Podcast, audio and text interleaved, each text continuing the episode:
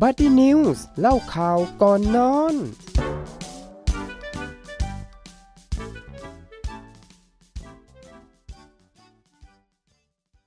สวัสดีค่ะ คุณผู้ฟังทุกท่านนะคะต้อนรับคุณผู้ฟังเข้าสู่รายการ Buddy News เล่าข่าวก่อนนอน วันนี้ดิฉันพานิชาปนัยเวศค่ะ ดิฉันรุจิราวันจัตวากุลค่ะ คุณน้องเคยได้ยินเพลงแบบว่าต้องอย่าเรียกว่าเคยได้ยินไหมดีกว่า ต้องเรียกว่าเต้นได้ไหม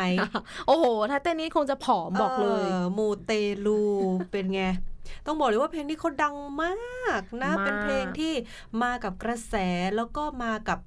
เขาเรียกอะไรเอ่ย ใครๆก็ให้ความสนใจ เพราะว่าปัทั้จงจุบันนักร้องเองอืมด้วยสถานการณ์ด้วยถ้าดูตามสื่อโซเชียลอะค่ะใครๆก็ต้องรู้สึกว่าแต่ละวันวันนี้ต้องใส่สีอะไรเป็นสีมงคล จริง ๆ วันนี้ต้องก้าวเท้าไหนออกจากบ้าน ตัดผมวันไหนดีนะตัดเล็บวันไหนดี ใช่ หรือแม้กระทั่งเขาเรียกว่าอะไรซื้อบ้านซื้อรถซื้ออ่าออันนี้สำคัญอสังหาริมทรัพย์ แต่งงาน แต่งงานขึ้นบ้านใหม่อืมได้ได้งานบวชแค่รับแมวมาเลี้ยง เอ้ยจริง ๆ นะ ทุกอย่างของประ เรียกว่าทุกอย่างของชาวไทยเราดีกว่าอ่าเรียกว่าต้องชไทขับเคลื่อนด้วยมูเตลูอ่านั่นเองเป็นคำยอดฮิตเลยนะคำนี้ก็ฮิตเหมือนกันใดๆคือมูเตลูจ้ะมูเตลูใส่ใช่ไหมูมใส่มู สายมูเออใช่ใช่ไหมเดี๋ยวนี้ก็ต้องแบบใคร ๆ ก็ต้องเรียกว่าไปไหนพระแม่ลักษมีพี่เฟิร์พระพิคเนตใช่ไหมอือะไรนะ อีกอย่างหนึ่งที่ที่เขาเป็นกระแสกันอยู่ช่วงหนึ่งอะเทพ แปลกๆ ที่คล้ายๆ เวตาลน่ะอ่าสารพัดแหละเดี๋ยวอ่าเนี้ยใดๆก็คือแล้วแต่ใครจะศรัทธาแล้วแต่ใครจะใช่ค่ะเคารพกันไปใช่ไหมค่ะแน่นอนว่าทุกคนต้องได้ยินคำว่ามูเตลูอยู่แล้ว แต่รู้ไหมคะว่าคำว่ามูเตลูมาจากไหน ใช้ทำไมถึงใช้แบบแพร่หลายในปัจจุบันนะคะอืมจริง ๆ แล้วเนี่ยมักจะเกี่ยวข้องกับเรื่องของการเสริมดวง เบอร์โทรยังมูเตลูเลยคุณ ต้องซื้อนะบอก การบูชาของขลังนะคะ เครื่องรางของขลังหรือแม้แต่ความเชื่อส่วนบุคคลเนี่ยเรียกว่าเป็นสายเป็นคำย่อของคำว่าสายมูที่ย่อมาจากมูเตลูนั่นเองคำว่ามูเตลูเนี่ยเป็นสิ่งที่เกี่ยวข้องกับความเชื่อค่ะ เป็นเรื่องลี้ลับของขลังไสยศาสตร์โหราศาสตร์ การดูไพ่ยิปซีนะคะ การเสริมดวงการส่งเสริมโชคชะตาค่ะรวมไปถึงเรื่องของการบูชาสิ่งศักดิ์สิทธิ์ต่างๆ แล้วก็ใด ๆ อีกมากมายเลย จริง ๆ แล้วเนี่ยในปัจจุบันคำว่ามูเตลูเนี่ยเป็นการล้อมรวมนะคะเกี่ยวกับเรื่องของความเชื่อของชาวพุทธพราหมณ์ค่ะ การนับถือเออสิ่งเล่นลับเข้าด้วยกันจนกลมกลืนเป็นความเชื่อที่เสริมกำลังใจให้กับผู้ที่ถือบูชา ให้มีความสมหวังในสิ่งที่มุ่งหวังนั่นเองอืมเขาเรียกว่าเหมือนถ้าเราเนี่ยมูเตลูเรื่องงานอันดับค่ะหนึ่งอยู่แล้วค่ะเรื่องเงินอืมเรื่องสุขภาพ หรือค่ะใครอื่นๆ ก็จะมีเรื่องความรักไปขอความรักลูกกับเจ้าแม่กวนอิมใดอืมๆเยอะมาก จริงรายการต่างๆ เนี่ย เดี๋ยวนี้เนาะในสื่อโซเชียลหรือๆแม้ก็ต้องมีกะทั่เรื่องของมูเข้ามาทีวีเนี่ยใช่ไหมโอ้โห เดี๋ยวจะเล่าให้ฟังมันเยอะมากนะ ส่วนคำว่ามูเตลูมาจากภาพยนตร์สยองขวัญของทางสัญชาติอินโดนีเซียค่ะ เขาเรียกว่ามูเตลูศึกไสยศาสตร์ออกฉายครั้งแรกเมื่อปี 1979 นั่นเองนะคะเรื่องราวเกี่ยวกับเรื่องมีผู้หญิงสองคน ที่หมายปองชายหนุ่มคนเดียวกันอืมเออพวกเธอต้องร่ายมนต์นะคะ ทั้งมนต์ดำเนี่ยเพื่อให้หนุ่มหนุ่มคนนั้นเนี่ยกลับมาหลงรักตัวเองนะคะโดยการท่องคำถาที่มีคำว่ามูเตลูมูเตลูรวมอยู่ในนั้นด้วยโอ้โหซึ่งนะคะหมายการหมายความถึงการใช้ไสยศาสตร์นั่นเองค่ะอืจริงทุกอย่างอะไรๆก็สายมูนะคะ แต่เมื่อเวลาผ่านไปค่ะคุณผู้ฟังคะหลายสิบปีมาเนี่ย ความเชื่อที่เกี่ยวข้องกับโหราศาสตร์ไพ่ยิปซี การพยากรณ์ของขลัง วัตถุมงคลการเสริมดวง หรือสิ่งเหนือธรรมชาติต่างๆ มักจะถูกเหมารวมค่ะ เป็นความเชื่อในลักษณะเดียวกัน และกลายเป็นที่มาของคำว่า มูเตลูที่ใช้กันอยู่ในปัจจุบันนั่นเอง ในช่วงไม่กี่ปีที่ผ่านมานะคะ วงการสายมูของไทย ได้รับความนิยมขึ้นมากเลย เกิดสิ่งศักดิ์สิทธิ์แล้วก็เครื่องรางค่ะของขลังเนี่ยมากมาย ที่มาช่วยดลบันดาลให้กับผู้ไหว้บูชา สมหวังดั่งใจหมาย มีงานวิจัยด้วยนะคะ การตลาดของคนอยู่เป็น โดยวิทยาลัยการจัดการจากมหาวิทยาลัยมหิดล ระบุว่าในปีพุทธศักราช 2563 คนไทยกว่า 52 คน หันมาเป็นสายมูอืม และใช้ความเชื่อมาเป็นที่ยึดเหนี่ยวจิตใจ ในสถานการณ์ที่ตัวเองอาจจะรู้สึกถึงความไม่แน่นอนค่ะอย่างไรก็ตามค่ะ ปรากฏการณ์สายมูที่เพิ่มมากขึ้น ถูกนำมาเป็นหัวข้อการศึกษาด้วยนะ ของนักวิชาการหลาย ๆ ศาสตร์เลยค่ะ เช่นเดียวกับอาจารย์นีรนุชแมลงภูเป็นอาจารย์ประจำภาควิชามนุษยวิทยา คณะโบราณคดี มหาวิทยาลัยศิลปากร ที่ได้ทำการวิจัยเรื่องของความเร่งทางศาสนา พระพุทธศาสนาประชานิยม กับเวลาแห่งความแน่นอนที่หดสั้นลงในสังคมไทย และนะคะเราก็ได้มีการนำหัวข้อมีการนำเนื้อหานะคะของอาจารย์ที่ได้มีการทำวิจัยมาเล่าให้คุณผู้ฟังได้รับทราบกันด้วยนะคะว่าทำไมคนไทยเป็นสายมูเพิ่มมากขึ้น การเปลี่ยนแปลงทางเศรษฐกิจแล้วก็ศาสนาค่ะมีส่วนเกี่ยวข้องแบบเต็มๆเลยก็ว่าได้เนาะเพราะว่าการเปลี่ยนแปลงทางการปฏิบัติทางศาสนาของไทยเองเนี่ยโดยเฉพาะการบูชาสิ่งศักดิ์สิทธิ์ก็เพิ่มมากขึ้นเรื่อยๆด้วยในปัจจุบัน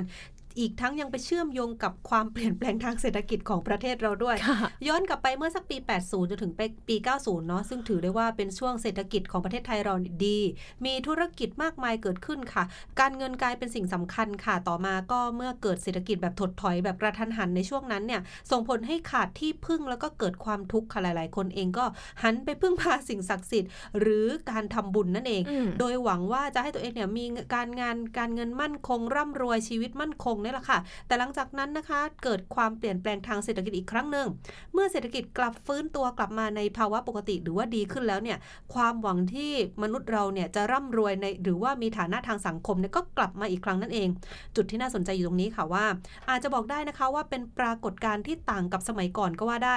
ตึงถือเป็นจุดพลิกผันของการมูเลยนะคะอืมคำอธิบายเชิงรัฐศาสตร์ส่วนหนึ่งค่ะได้กล่าวเอาไว้ว่านะคะ รัฐ ก็คือรัฐไทยหลังจากเกิดยุคสงครามเย็นนะคะมีการลดการควบคุมทางศาสนามากขึ้น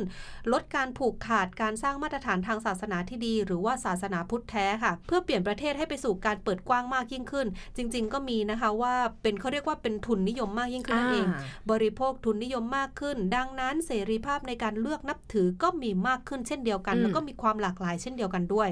แน่นอนค่ะว่าเรื่องนี้มันมีความซับซ้อนนะคะ กว่าที่จะเป็นปรากฏการณ์ที่เราเห็นกันอยู่เนี่ย จะเกิดเป็นอำนาจข้างอำนาจข้างบนนะคะอืมที่เขาเรียกว่ามันจะเป็นสิ่งที่มีอยู่ในวัฒนธรรมของเราอยู่แล้วแหละ แต่ว่าสิ่งที่สำคัญก็คือว่าทำไมอยู่ๆนะคะ เกิดความหลากหลาย แล้วทำไมอยู่ๆสิ่งที่ขอจึงเริ่มที่จะไม่ใช่แค่เริ่มของการขอหวย ก็ไม่ใช่แค่เรื่องสุขภาพด้วย แต่มันลามไปเรื่องของว่าขอให้อยู่ในภพในภูมิที่ดีอืมขอให้อยู่ในสวรรค์ชั้นดาวดึงส์ใดๆก็คือว่าม ขอไปเมื่อเราสิ้นลมค่ะนึกออกไหมค่ะก็คือว่าเราทำบุญเพื่อหวังให้เมื่อเราสิ้นลมเราก็จะได้ขึ้นสวรรค์ใดๆกันไปอืมตอนหลังๆก็มันก็มักจะมีคำที่น่าสนใจนั่นก็คือว่าเออวันนี้ขอให้ทำยอดได้ดี ขอให้เลื่อนตำแหน่ง ขอให้มีความรักที่ดีขอให้ได้ถ้าพูดตามภาษาแล้วคือว่า ขอให้ได้ผู้ให้ได้สาวก็ว่ากันไปใช่ขอให้ปังๆนั่นเองค่ะมันมีคำหลากหลายมากๆขอแล้วว่าเยนะเดี๋ยวนี้เหมือนที่พี่เฟิร์สยกตัวอย่างตอนแรกอะพระแม่ลักษมี ต้องเอาสเปคไปด้วยนะ พระแม่ต้องดู reference จ้ะเหลือเชื่อ แล้วที่เขามารีวิวเห็นปะตรงไอดอล reference จริง ๆ บางคนแบบ ปริ้นรูปเนาะเป็นรูปไปให้ภาพแม่ดูอยากได้แบบนี้นิสัยแบบนี้ใช่อะไรยังไงโอ้โหแต่ก็น่ะได้เป็นความเชื่อของแต่ละบุคคลไปอืมในส่วนของ SME ค่ะแหม่อย่างที่บอกไปว่าไม่ว่าจะการทำธุรกิจต่างๆ นานาการดำรงชีวิตนะคะ ต้องมีเรื่องของสายมูเข้ามาเกี่ยวข้อง โดยโมเมนต์สำคัญในประวัติศาสตร์ไทยค่ะทำให้คนมาไหว้เยอะขึ้นเนี่ยก็คือช่วงหลังจากที่เศรษฐกิจตกต่ำหลังจากช่วงต้มยำกุ้งผ่านไปนะคะ เครื่องมือสำคัญอย่างหนึ่งเลย ทั้งในระดับนโยบายของรัฐที่คิดจะช่วยฟื้นประเทศขึ้นมาได้ ก็คือการสนับสนุน SME หรือสนับสนุนให้มีผู้ประกอบการเพิ่มมากขึ้น เพราะว่านะคะเขาเชื่อว่ามีผู้ประกอบการไทยเพิ่มมากขึ้น สิ่งที่จะเกิดขึ้นมาก็คือ การจ้างงานที่มากขึ้นนั่นเองค่ะ ดังนั้นเศรษฐกิจก็จะฟื้นได้ด้วย โดยปีหนึ่งนะคะก็จะต้องเพิ่มจำนวน SME หรือผู้ประกอบการรายย่อยต่างๆ ให้ได้มากเท่าไหร่ ตอนนี้นโยบายนั้นนะคะก็ยังคงใช้อยู่ เพราะว่าผู้ประกอบการถูกมองว่าเป็นเครื่องมือที่จะช่วยให้เศรษฐกิจค่ะเป็นไปได้ ตามรูปแบบเศรษฐกิจเสรีนิยมใหม่ มันก็จะมีประโยชน์ของรัฐนะคะ แล้วก็ผู้ประกอบการเนี่ยจะเป็นทั้งผู้ประกอบการในระดับเจ้าของธุรกิจ ทั้งในระดับที่มีแบบฟรีแลนซ์ก็มีนะคะ หรือว่าเป็นผู้ผู้ประกอบการที่รับผิดชอบตัวเองในฐานะ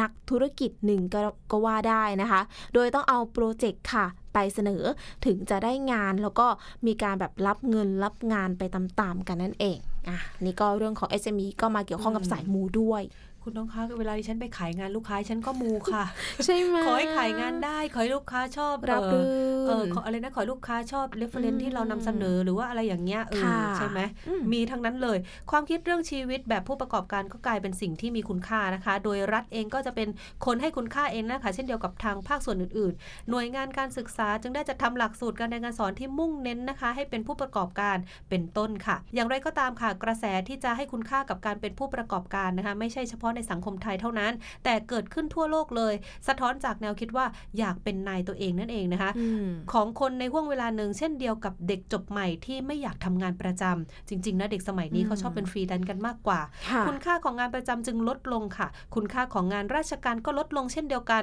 รวมไปถึงรูปแบบการใช้ชีวิตที่เกี่ยวข้องกับความร่ำรวย ซึ่งการมูค่ะจึงเป็นที่พึ่งทางจิตใจของสังคมที่ไม่แน่นอน แต่ความไม่แน่นอนเลยล่ะค่ะก็คือเหตุการณ์ที่เราไม่สามารถควบคุมได้ส่่วนหนึ่งก็เป็นเพราะว่าชีวิตของคนเราเนี่ยไม่ได้เกิดจากเราคนเดียว แต่ชีวิตมีความซับซ้อนมากกว่านั้น ต้องพึ่งพาปัจจัยอื่น ๆ อีกมากมายนะคะ ไม่ว่าจะเป็นเรื่องของเศรษฐกิจบ้านเมืองหรือโรคระบาดหรือเพื่อนร่วมงานหรือว่าเพื่อนที่ดำรงชีวิตร่วมกันในในสังคมนะคะ เราจะเห็นได้ว่าแม้จะเป็นเศรษฐกิจที่ไม่แน่นอน แต่ก็สร้างความมั่นคงได้ แต่มีคน จนมากยิ่งขึ้น มีความเหลื่อมล้ำมากยิ่งขึ้น ระหว่างรายได้ระหว่างคนรวยและคนจน เราเห็นกันในปัจจุบันนี่แหละค่ะว่ารวยก็รวยเกินอืมจนก็แบบหาเช้ากินข้ามกันไป เรื่องของความเหลื่อมล้ำนะคะ มันก็สร้างความไม่แน่นอน ด้วยความผลักความรับผิดชอบชีวิตตัวเองมาที่แรงงานค่ะ ให้ต้องเผชิญกับปัญหาด้วยตัวเอง โดยไม่มีอะไรมารองรับนะคะ อย่างเช่น การจ้างงานที่สั้นลง ประโยชน์ก็คือคนจ้างไม่ต้องคิดมากว่า ก็คือไม่อยากจ้างก็ไม่ต้องจ้างแล้ว ไม่ต้องมีสวัสดิการก็รับผิดชอบด้วยตัวเอง คนก็เปลี่ยนงานบ่อยขึ้นด้วยนะคะ โดยวิธีการจ้างแบบนี้ มันก็จะทำให้เกิดภาวะอะไรบางอย่าง ที่แม้ว่าตอนนี้ชีวิตดี ก็ยังรู้สึกว่าอนาคตข้างหน้าจะยังไง มันกลายเป็นสำนึกที่เป็นส่วนหนึ่งของชีวิตประจำวันไปแล้ว ด้วยภาวะความไม่แน่นอนที่เกิดขึ้นจากรูปแบบเศรษฐกิจโลกนะคะ ที่เชื่อว่ารูปแบบที่ดีเกิดขึ้นทั่วโลกทว่าแต่ละสังคมค่ะก็มีวิธีการหรือว่าเครื่องมือที่แตกต่างกันออกไป ที่ถูกนำมาใช้เพื่อการจัดการ ช่วยให้สามารถใช้ชีวิตร่วมกับภาวะที่ไม่แน่นอนที่เกิดขึ้นนี้ได้ ในกรณีของคนไทยค่ะ เราอาจจะมองว่าสิ่งศักดิ์สิทธิ์ แม้กระทั่งการทำบุญชาวพุทธต่างๆ ก็อาจจะเรียกได้ว่า เป็นเครื่องมือทางวัฒนธรรมอย่างหนึ่ง แล้วเราอะก็มีอยู่แล้ว แล้วมันก็จะถูกนำมาใช้เพื่อที่จะ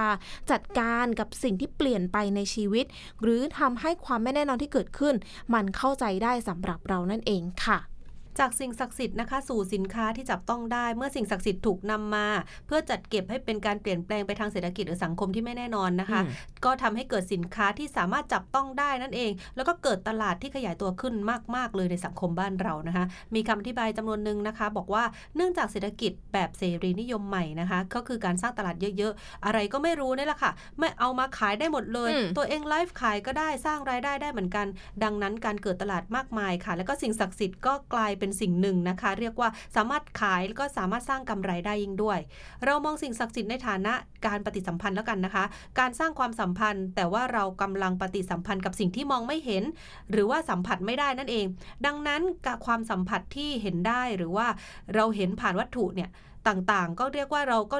เรียกเป็นรูปเคารพมากมาย การที่มีรูปต่างๆ มีวัตถุเหล่านี้นะคะ จึงเป็นสิ่งยืนยันถึงการมีตัวตนมันสัมผัสได้นะคะ มันทำให้มองในสิ่งที่มองไม่เห็นเนี่ย คือบางคนเขามองด้วยใจไงเออค่ะกลายเป็นความสัมพันธ์ที่เห็นแล้วก็จับต้องได้ของบูชาของแก้บนชิ้นใหญ่ ๆ ก็เช่นเดียวกัน เขาก็ทำหน้าที่ในการตอบแทนบุญคุณสิ่งศักดิ์สิทธิ์นั่นเองค่ะอืมมันก็กลายเป็นส่วนหนึ่งนะคะ ที่ทำให้ความสัมพันธ์กับสิ่งศักดิ์สิทธิ์นั้นสามารถจับต้องได้ แล้วก็กลายเป็นสิ่งที่มองเห็น เมื่อก่อนเนี่ยเราจะเห็นได้ได้ได้ใช่ไหมว่า อันนี้มองมองมองให้เห็นภาพเนาะพูดให้เห็นภาพค่ะอธิบายให้เห็นภาพมากกว่าสิ่งศักดิ์สิทธิ์ที่เรามองไม่เห็นคือเรามองไม่เห็นจริงๆใช่แต่เมื่อเราขออย่า ไม่ไม่ไม่ได้บนเนาะเราขออืมอืมแล้วท่านประทานพรกลับมาอ่าเนี่ยขพออเราพเห็นเนี่ยรบางทีเราก็ต้องถวายน้ำแดงอะไรกันไปใช่ไหมล่ะค่ะคะแสดงว่าท่านประทานให้เราได้เห็น เราก็ประทานกลับไปให้ท่านเห็นหรือว่าท่านอ่าเหมือนกับเขาเรียกอะไรอะทำให้สิ่งมองไม่เห็นกลายเป็นสิ่งที่มองเห็น ใช่ค่ะเออใช่ใช่มันจอาจริงจะดูๆเราซับซ้อนเห็นด้วยจากสิ่งที่เราได้รับไงใช่เนาะอ่า เนี่ยแหละค่ะก็เป็นเรื่องที่เกี่ยวข้องกับหลายๆหลาย ๆ เรื่องเลยนะคะ เรื่องของการมูเตลูโดยค่ะ เศรษฐกิจนะคะ ก็จะขึ้นอยู่กับบนความไม่แน่นอนที่เล่าไปก่อนหน้านี้ด้วยนะคะ แม้สายมู หรือคนที่กราบไหว้บูชาสิ่งศักดิ์สิทธิ์ต่างๆ จะถูกมองว่าเป็นคนงมงายอืมแต่นะคะ หากว่าสิ่งศักดิ์สิทธิ์ไม่มีจริง คนเหล่านี้จะกราบไหว้ให้เสียเวลาไปทำไมใช่ทั้งนี้ค่ะ สิ่งศักดิ์สิทธิ์เหล่านี้อยู่ร่วมในชีวิตประจำวันกับผู้บูชา และสังคมไทยมาอย่างยาวนานแล้ว อันนี้ก็เรื่องจริงนะ เพราะว่าก็คือทุกอย่างอะตั้งแต่ที่เราพูดมาตั้งแต่ต้นรายการเลยค่ะ ไม่ว่าจะดำเนินธุรกิจอะไรก่อตั้งอะไร สร้างบ้านใหม่เปิดบ้านใหม่อืมดาราแสดงหนังออกกองเปิก็ดต้องมีการกล้องแบบเปิดอืมกล้องบูก็ต้องมีชาหมด ไหว้สิ่งศักดิ์สิทธิ์คือมันอยู่กับเรามานานใช่แล้ว แล้วก็อย่างว่าแหละว่ามันก็เป็นความเชื่อส่วนบุคคลค่ะ ใครทำแล้วเขาเชื่อแล้วเขาได้สบายมันก็เป็นใจความเชื่อของใช่เขา หรือเป็นสิ่งยึดเหนี่ยวจิตใจทำให้ทำแล้วสบายใจก็ทำไปเนาะวิธีคิดแบบสมัยใหม่ค่ะทำให้เราเนี่ยมองโลกเหนือธรรมชาติ แยกนะคะกับโลกของเราที่อยู่ แต่ไม่ใช่ทุกคนในโลกใบนี้ค่ะ ที่มองแบบนั้น สังคมวัฒนธรรมส่วนมากในโลกที่ไม่ใช่แบบตะวันตก มองโลกแบบมีสิ่งอื่นๆ ที่เรามองไม่เห็นอยู่ร่วมกับเรา เพราะว่าเขาเข้าใจความสัมพันธ์ที่มีลำดับชั้น ระหว่างตัวเขาเองในฐานะมนุษย์ที่มีอำนาจเท่านี้ กับสิ่งที่มองไม่เห็น แล้วเขารู้ว่าสิ่งเหล่านั้นนะคะมีอำนาจเหนือชีวิตเขาได้แน่นอน ดังนั้นนะคะการสื่อสารหรือการปฏิสัมพันธ์เพื่อให้แน่ใจว่าชีวิตเราก็จะโอเคนะ ถ้าทำแบบนี้มันอาจจะเป็นการยอมรับความสัมพันธ์ที่ไม่เท่าเทียมระหว่างเรากับสิ่งเหนือธรรมชาติ ขณะเดียวกันค่ะก็เป็นการเข้าใจว่า พวกเขาก็อยู่ร่วมกับเรานั่นเอง อื ความเชื่อค่ะ เริ่มเป็นที่กลับมาพูดถึงอีกนะจากกระแสเรื่องของเรื่องเครื่องรางของขลังที่ถูกนำมาเป็นเครื่องประดับในปัจจุบัน คือทั้งดีทั้งสวยแล้วก็ตามเทรนด์อีกด้วยอ่าทำให้คนรุ่นใหม่เองก็เข้าถึงเรื่องแบบนี้อีกด้วยนะคะ เรื่องดวงบางคนเขาก็จริงจังนะจากสถิติของไลน์ประเทศไทยนะคะเผยว่าเมื่อกลางปีที่ผ่านมาเนี่ยมีคนใช้บริการการดูดวงในสูงสุด 3 ล้านคนต่อวันจ้ะโอ้โหต่อวันจ้ะเออซึ่งนี่ก็สามารถการันตีได้นะคะว่าความเชื่อกลับมารุ่งเรืองอีกครั้งในยุคนี้ละค่ะ แต่ในปัจจุบันเองนะคะแบรนด์ต่างๆ ก็เริ่มที่จะมีแคมเปญเกี่ยวกับการดูดวงมากยิ่งขึ้น ไม่ว่าจะเป็นสื่อออนไลน์ สื่อทีวี หรือว่าการจัดอีเวนต์ต่างๆ ร่วมกับหมอดูชื่อดัง ทั้งในเรื่องของการทำนายดวงโชคชะตา ผ่านสีมงคล ผ่านยิบไพ่ยิปซีหรือแม้กระทั่งการทำลิปสีมงคล การทำสีผมมงคล การเปิดเบอร์มงคล หรือใดๆก็แล้วแต่นะคะ เป็นค่ะแคมเปญที่เรียกว่าอื้อหือเยอะแยะมากมายอืม ใช่น้ำหอมยังมงคลเลย จริงๆใดเนี่ยๆคือมงคลหมด ใช่ค่ะแล้วความเนี่ยคือบางคนอาจมองว่างมงายใช่ไหมอืมแต่ว่าจริงๆ แล้วมันส่งผลกับการทำธุรกิจใช่ทุกๆ ธุรกิจเลย เขาก็มีการอัดแอปไงแบบรู้ว่า ปัจจุบันคนแบบสายมูมากขึ้น เราจะทำยังไงให้ธุรกิจผลิตภัณฑ์ของเราเนี่ยมันปังขึ้นมียอดขายมากขึ้น ก็ต้องเล่นไปกับสถานการณ์สังคมแบบนี้ด้วย แล้วเหมือนการดูดวงเนี่ย พี่เฟิร์สบอกว่าอะไรนะ วันหนึ่งคนไทยดู3ล้าสานมล้านคนต่อคนวัน บางคนก็เราดูก็เพื่อเราก็เป็นหนึ่งในนั้นจ้ะนี่แหละกำลังจะบอกเออว่า คือดูอะดูเพื่อเป็นการยึดเดี่ยวจิตใจไงว่า เป็นการระวังตืตัเอวป็เหมือนพี่เฟิร์สบอกว่าตืนตัวเงไอะวันนี้ราศีเมถุนอ่าระวังคำพูดก็จะ ก็จะคิดก่อนพูดใช่เยไหมอะขึ้น คือรู้แหละว่ามันก็ต้องระวังคำพูดทุกวัน แต่ใช่วันนี้อาจจะเป็นพิเศษหน่อยเป็นพิเศษที่เราอาจจะต้องเตือนตัวใช่เองนะคะ แล้วความนิยมค่ะ เพราะว่าความเชื่อหรือเพราะกระแส จริงๆ แล้วต้องบอกว่าสังคมไทยนะคะ อยู่คู่กับความเชื่อมาอย่างยาวนานเลย ซึ่งความเชื่อต่างๆ ก็อยู่บนหลักพื้นฐานของศาสนาที่มาแต่นมนานแล้วเช่นเดียวกัน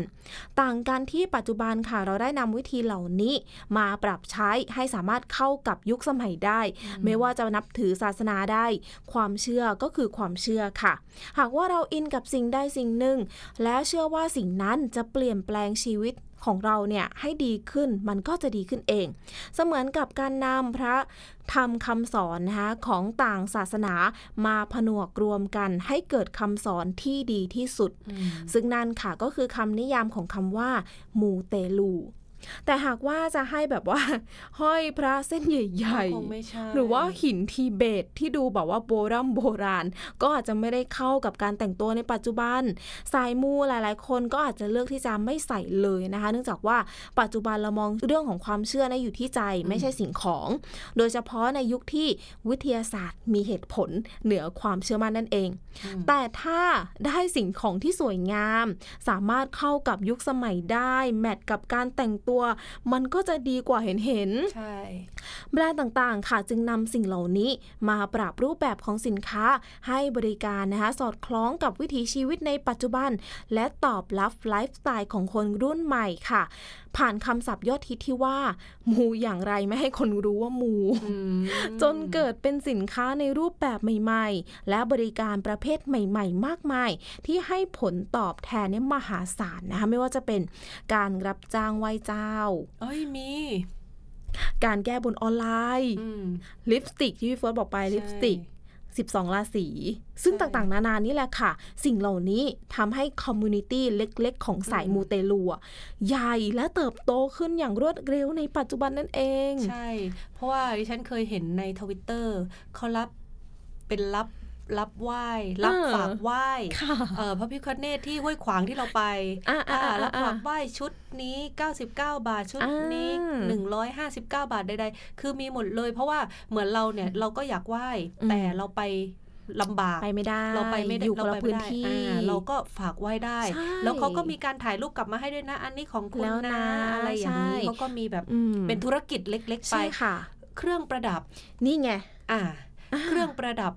แล้วก็เสื้อผ้าใช่ตามค่ะสีตามวันใช่ไหมอืมง่ายๆที่สุดผู้หญิงเราก็คือลิปสติก ใช่ค่ะเออนี่ไงที่เขาบอกว่ามูยังไงไม่ให้คนรู้ว่ามูใช่แต่เมื่อก่อนเขาก็จะมีแบบถ้าถ้าถ้าเมื่อก่อนเขาจะมีห้อยพระเอ่อมของขลังอะไรประมาณใช่แล้วแต่ไหมคนใช่ไหมนู่นนี่นั่นค่ะแต่เดี๋ยวนี้ก็คือว่ามันเป็นธุรกิจเครื่องประดับความสวยงามผนวกไปกับการการมูเตลูมูไปด้วยใช่แสดงว่า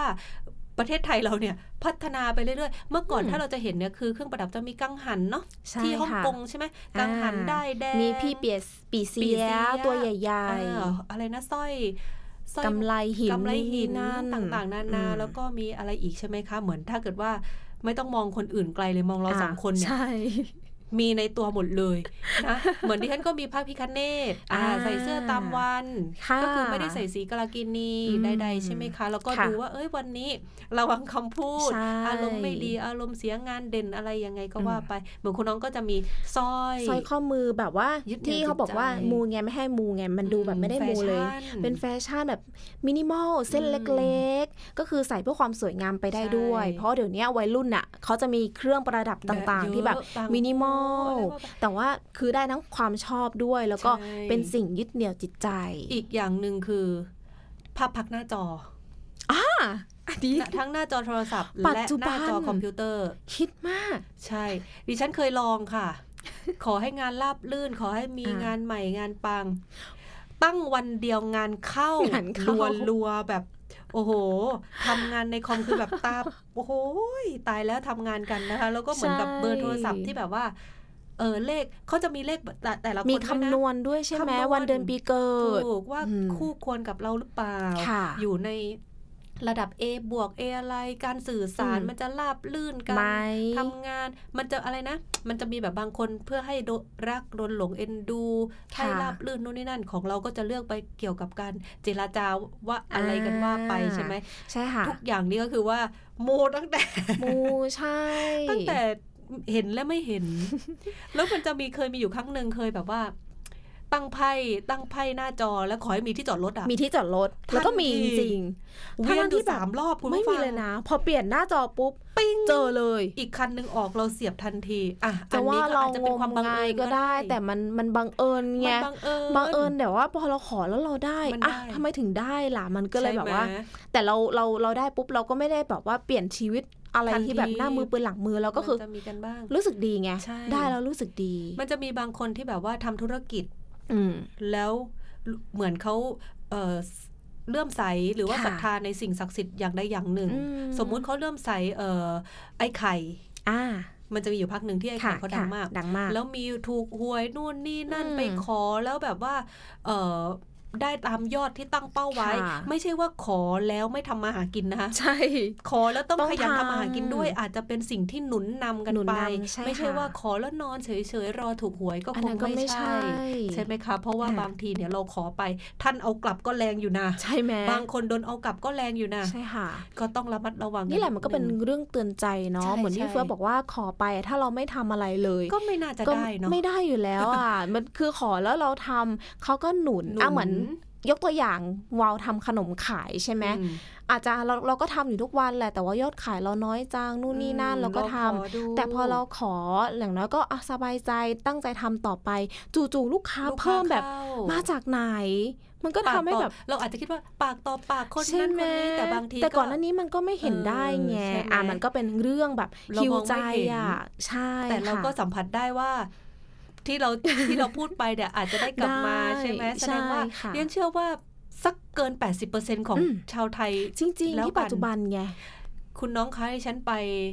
อันนี้ต้องบอกตรงๆว่าที่ฉันไปที่วัดเทพมนเทียนมาล่าสุดอะพระแม่รักษมีพระแม่ใช่ไหมรักษมีก็คือไปไปดูตามเขารีวิวนั่นแหละค่ะ โอ้โหชมพูทั้งวัดจริงเขาบอกว่าให้ใส่ชุดสีชมพูๆใช่ไอเราก็ไม่ได้ไม่ของไหว้ก็ต้องชมพู ของชมพูแล้วต้องเป็นแบบว่าปราศจากนมใช่นู่นนี่นั่นค่ะเราไปโอ้โห คนไปไหว้แบบสีชมพูทั้งวัดจริงวันนั้นใส่เสื้อสีน่ารักขาวไปนะรู้สึกผิดเลยนะจริงเหรอรู้สึกไม่เข้าพวกเลยนะอะคืออยากไปดูสถานการณ์ก็คือค่ะว่าเออพี่เขาอยากไปแล้วก็เอออะไปเราก็ได้ผื่อตามก็ไม่ได้ไปด้วยเสียหายใช่ก็ไปไหว้ขอให้ราบรื่นนู่นนี่นั่น โอ้โห เต็มเต็มเต็มโดนเต็มเต็มไม่บอกแล้วกันนะคเยอมากเออ แล้วก็รู้สึกเลยว่าเหมือนเราไปเราก็ไปทำกระแสเหมือนกันนะใช่ค่ะใช่ตอค่ะนท้าวเวสสุวรรณเราก็ไปอ่าคือเราเนี่ยมันเป็นความบังเอิญตรงที่ว่าบังเอิญไปได้ในสถานไปพอที่นั้นดีแล้วได้ไปพอดีใช่วัค่ะดแขกเราก็บังเอิญได้ไปจริงวัดท้าวเวสสุวรรณก็ได้ไปเอ่อพระพิฆเนศที่ห้วยขวางแล้วก็ได้ไปไปทำบุญลงศพที่วัดอืมเอ่อ ที่ที่อยู่ใกล้ๆกันนะเนาะใช่ก็ได้ไปอีกค่ะ คือมันเหมือนกับว่าเราแค่เหมือนกับว่าพอเราจิต เรามันรู้เราสึกว่าคิดอยากว่าเราอยากไปไปแล้วก็ได้ไป ใช่มันก็เลยราบลื่นได้ไปนั่นเองนะคะใช่แต่ค่ะจริงๆแล้วเหมือนหัดใหญ่แล้วเนี่ยเยอะอืมมากนะหุยหัดใหญ่พระตรบิงดานี้ค่ะคุณอ๋อง่าย ๆ เลยในมพระอบิดาจ้ะพระบิดาแล้วเชื่อว่าอะเกือบร้อยเปอร์เซ็นต์เก้าสิบเปอร์เซ็นต์เลยแล้วกันเออที่เข้ามาในมอ ก็จะมาขอใช่ไม่ว่าจะในฐานะนักศึกษาบุคลากรหรือผู้หายป่วยเอออันนี้หลักๆเลยนะอันนี้ เหมือนเหมือนตัววาวเองเนี่ย ก็โตมากับละแวกมอเข้าโรงพยาบาลมอก็บ่อยอืมคือจะสังเกตว่าอะจะมีคุณลุงอาจจะมีไหว้พระบิดาตลอดจะขออมทุกคนก็จะขอใช่นักศึกษาเด็กๆ น้องๆมปลายก็ขอขอให้แบบเอ็นติดนู่นนี่นั่นอืมก็ได้ใช่ไหมแต่นั่นแหละก็สิ่งศักดิ์สิทธิ์ทุกรอบอย่างตัวมันก็ขึ้นอยู่กับการกระทำของใช่เราด้วย เพียงแค่ว่าเราขอเพื่อให้เป็นสิ่งที่ยึดเหนี่ยวจิตใจ เราทำแล้วเรารู้สึกดีนะคะ มันไม่ใช่เรื่องของความงมงายหรอกเนาะอืมก็ทำอยู่ในความแบบพอดีพอดีพอดีอย่าไม่ใช่เกินงมตัวงายเกินแบบทำบุญก็ทำจนหมดตัวแล้วมันจะเหลืออะไร ใช่ไหมคะค่ะอะเอาเงินต่อเงินแล้วกันเนาะใช่ดีกว่านะคะ นี่แหละเรื่องของมูเตลูแม้มันมาจากละครซีรีส์เรื่องนี้นี่เองนะคะ เป็นซีรีส์เรื่องมูเตลูศึกไสยศาสตร์ของทางอินโดนีเซียนั่นเองค่ะแต่ว่ามันก็เกิดมาจากเรื่องที่ ผู้หญิงสองคนไปแอบชอบผู้ชายคนเดียวกัน แล้วก็เป็นการไล่ต้องมีคาถาไร่มนต์นะเออมูเตลูมูเตลูอะต้องไปหาดูแล้วล่ะค่ะตั้งแต่ปี 1979เนี่ยอืมน่าจะดังพอสมควรในใช่ไหมช่วงนั้นก็เพิ่งทราบเหมือนกันว่ามาจากภาพยนตร์ใช่เรื่องนี้ที่ฉันก็เข้าใจว่ามาจากภาษาเออภาษาอินโดอินเดียเกี่ยวกับการอะไรมูเลยอะเนาะนึกว่าเป็นภาษาแบบเป็นศัพท์ที่เขาอ่าเป็นอ่าไร่มนต์ใช่ใช่ใช่แบบเป็นพวกเวทมนต์เราก็ดูละครเยอะเหมือนกันนะจริงๆสาวน้อยในตะเกียงแก้วอะไรอย่างเงี้ตั้ยงแต่เด็กๆเห็นไหมมันก็มีมานานแล้วเออก็มีเนี่ยแหละกันมาค่ะเป็นเรื่องราวที่มาเล่าสู่กันฟังนะคะ ว่าทำไมปัจจุบันคนไทยประเทศไทยรู้สึกว่าการมูเนี่ยฮิตมากเป็นกระแสจริง ๆ หรือเปล่า หรือเป็นเพราะอะไร แต่มันสอด คล้องกันหมดเลยนะคะกับการดำเนินธุรกิจ ถ้าเราดำเนินธุรกิจแบบว่ามีผลิตภัณฑ์ มีการพัฒนาแบรนด์ของเราให้เกี่ยวข้องกับสายมู มันก็ได้เราด้วยเนาะเราก็ได้ลูกค้าก็ได้วินวินกันเนี่ยแหละค่ะที่มาที่ไปของคำว่ามูเตลูนะคะ หวังว่าจะเป็นประโยชน์นะคะกับคุณผู้ฟังทุกๆท่านเลยนะคะ และสำหรับตอนนี้หมดเวลาลงแล้วค่ะกับรายการ Buddy News นะคะ คุณผู้ฟังสามารถติดตามรับฟังรายการได้ทุกคืนวันอาทิตย์3ทุ่มครึ่งจนถึง4ทุ่มค่ะแล้ววันนี้เราสองคนต้องขอตัวลาไปแล้วนะคะ สวัสดีค่ะ สวัสดีค่ะบัดดี้นิวส์เล่าข่าวก่อนนอน โดยสถานีวิทยุมอหัดใหญ่ FM 88 MHz